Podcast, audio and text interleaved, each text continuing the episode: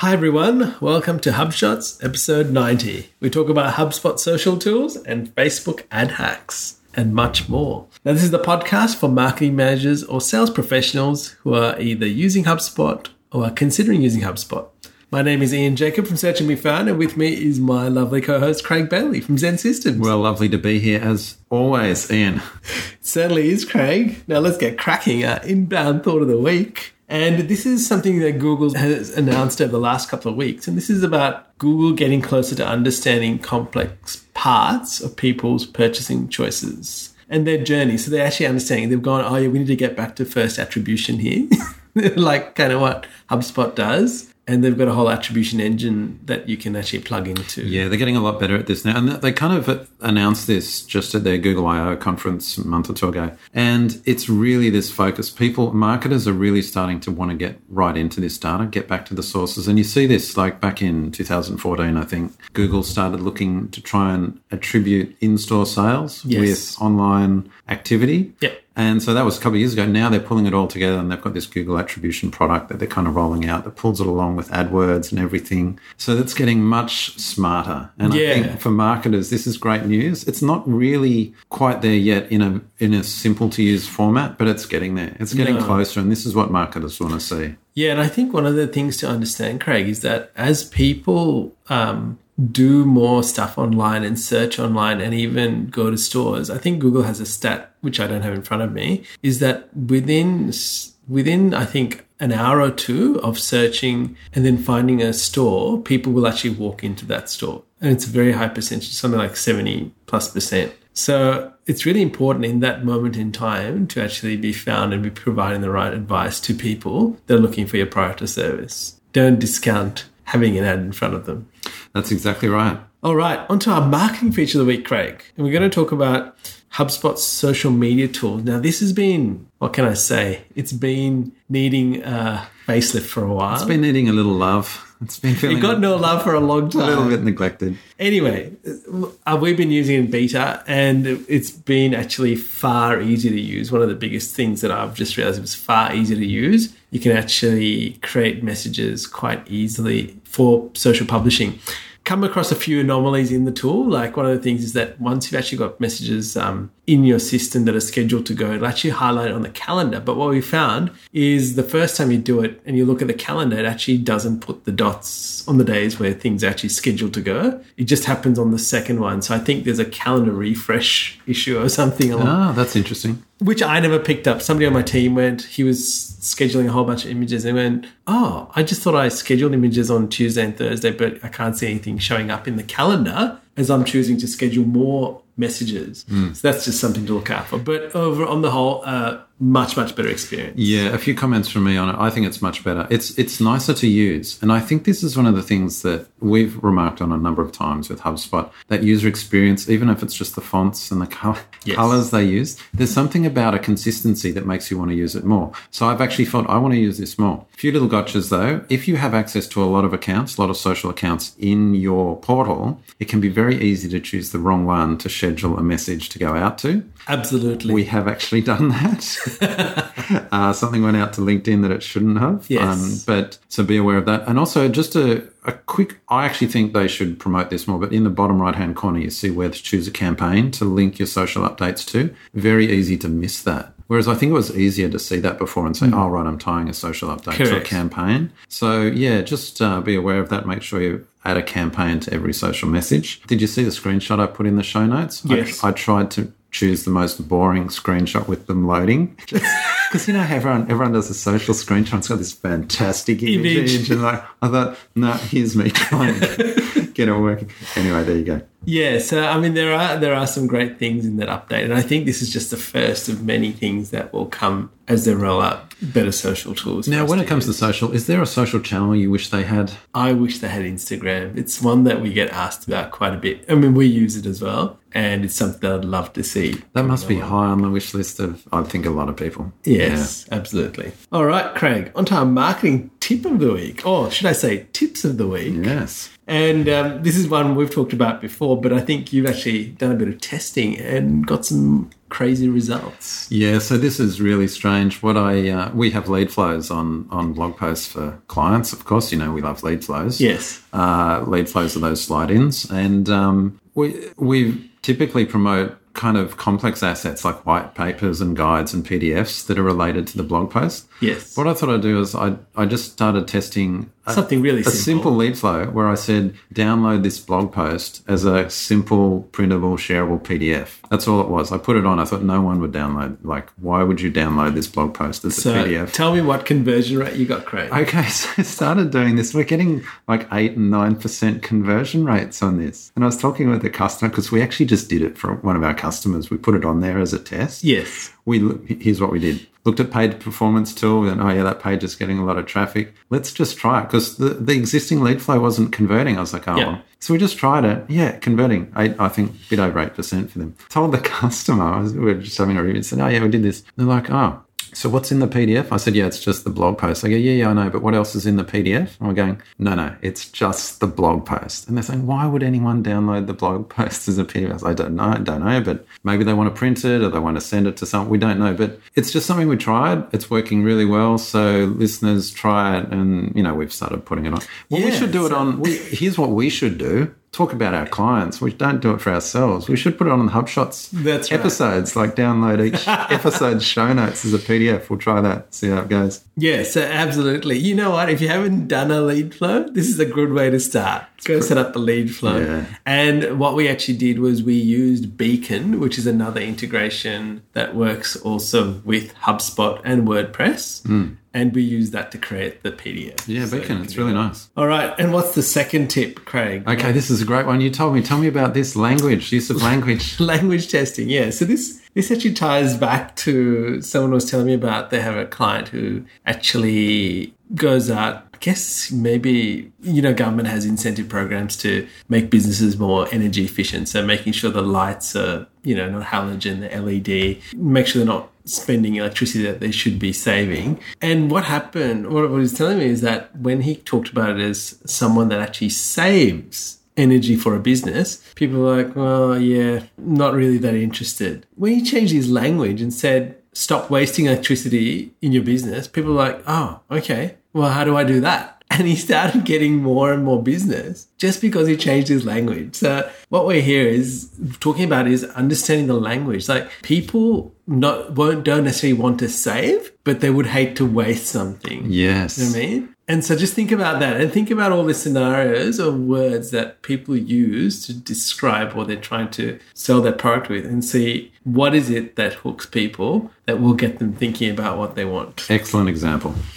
All right, onto our sales feature of the week, Craig. Now, why I'm going to highlight this is it's not overly complex, but it's one thing I've just seen across some clients who leads get generated, someone fills out a form on the website, and then they never, let's say they get the notification, they call the customer or book an appointment, but they never update the CRM. So I went, okay, well, let me see what's going on here. So I created a very simplistic view in the contacts part of the CRM. And all it was, the last activity date is unknown, right? Just to see whether anything's happened. And I found a whole bunch of contacts that have never been updated. So, of course, I picked up the phone and called the customer and said, hey, can you update me on this? So it's something that I thought that happens quite across a lot of customers that we look after. And I thought, this is the way I'm going to keep an eye on it. And so I just created that filter. So, you know, I can go back as I create it as a view. So you can go back and see whether things are actually getting action or not. This is a great tip for marketing managers because marketing managers often get the feedback from sales. Oh, no, the leads are no good. And we're like, oh, well, how do you know? Oh, we followed up on nothing. And you go, oh, well, actually, doesn't look like you followed them up at all. That is my exact point. There was a business that we were dealing with and they came and said, oh, we're not getting anything. This is not really working. And then I logged into the CRM and I said, oh, well, okay, let's go through the last 5 leads that have come through. They hadn't followed up a single one. There you go. There's the moral of the story. So check it because you never know. And like you, Craig, you were actually getting leads. This happened a few weeks ago. They were coming into your inbox and you had very smartly put a rule on that sent them somewhere else and you had no idea that people were calling you. A Gmail filter. Yeah, that was embarrassing. Yeah. So there's another opportunity for you. All right, on to our opinion of the week, Craig. This is a nice lead into this, actually. So, is marketing a part of the sales team? Yeah. So you often get this question, you know, marketers and sales, you know, at loggerheads over things. And the question is, should marketing be a part of sales, or should sales, you know, be separate from marketing, or even sales report to marketing? Don't get that as often. But you do quite often get the push, marketing should be under sales, like sales in charge. And as marketers, we typically push back on that. However, I want to say it's not a right or wrong whether it should. It actually more depends on whether sales actually get inbound marketing, so, or the whole inbound process. They get the customer journey. And if they do, and we do have a few customers like this where the sales team get it and they realize the importance of marketing, I actually think marketing fits nicely under sales. And the reason I say that is because sales ultimately is responsible for revenue. We like to say that marketing should be part of revenue generation and they have a responsibility, and of course they do. But often when there's that divide in the middle, they can't be held accountable for something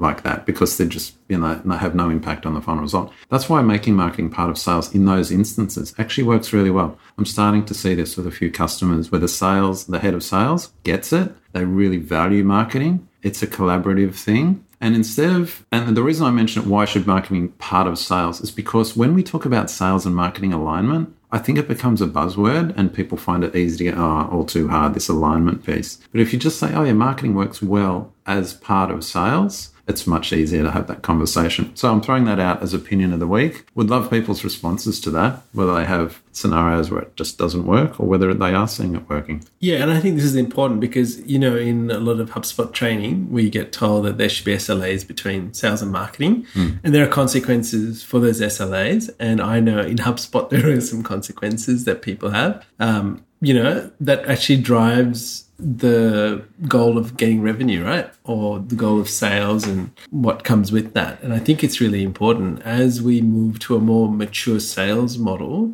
and the inbound sales certification is a great one to do. I would highly recommend it. I think this is really important. Well, yeah, I'll make a comment on those SLAs because I agree with the idea. Yeah. And I think the concept people find easy to agree with, but in practice, it's hard. It's actually rare. And I know HubSpot have it. Yes. And they talk about how it's working, and it's a great idea, and I wish all customers had that. But realistically, very few have it. This idea of an SLA between them, they kind of, it's, our SLA is we won't fight as often. You know, it's kind of like that. And that's why this opinion of the week piece that I think is kind of partway there. SLAs, sales marketing alignment, some companies are just not at a stage where they can embrace that yet. And so this, I guess, opinion of the week I'm trying to put is a step towards it. All right, Craig, onto our podcast of the week, Evolving SEO. And this is an interview. Look, this is one for the geeks. I love this. I'm just new to this podcast. It's up to episode 80 or something, though. It's been around for a while. Very polished. Yeah, right. The reason I recommend this is because when I read, I was like, great, SEO is working. He's great examples. He talks about how he's done it with Casper and even insurance companies, how he's using SEO. It's all around content and making that the keyword research piece, and that you should listen to this just to hear how he talks through the process. If you're a marketing manager, this is a way, not that you should be having to do this down in the weeds doing it all, but you can understand how they approach it and how it is giving good results. So yeah, recommended. Excellent. Our resource of the week, Craig, is the Facebook ad hacks, and this is on Copy Hackers. And would you like to talk us through the first hack?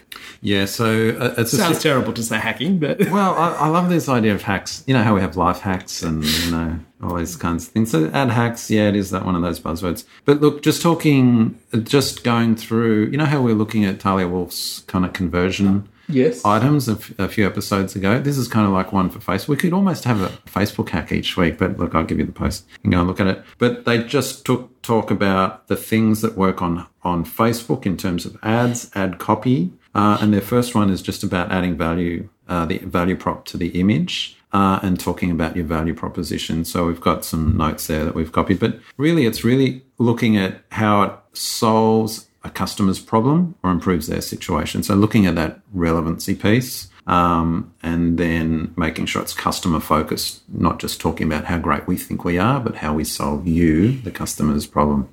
And there's a whole bunch more. I think there's 30 or so. Yeah, hacks. there's a lot of great examples and pictures of ads that have been run. Yeah, which I really enjoyed. And I think that's a really clear thing to understand here is that Facebook is a great platform but you really have to get what that whole medium is and how to interact with people. You can't be just placing ads in front of people and going, buy my stuff or order this or here's a discount. That's not going to work. You actually have to go about it in a very systematic approach and having a good value proposition and explain to people how it will help them is a great start. All right, onto our quote of the week, Craig. And this is from Bob Goff. I heard him speak recently, and this is the quote. Something happens when you feel ownership. You no longer act like a spectator or consumer because you are an owner. Faith is at its best when it's that way too. It's best lived when it's owned.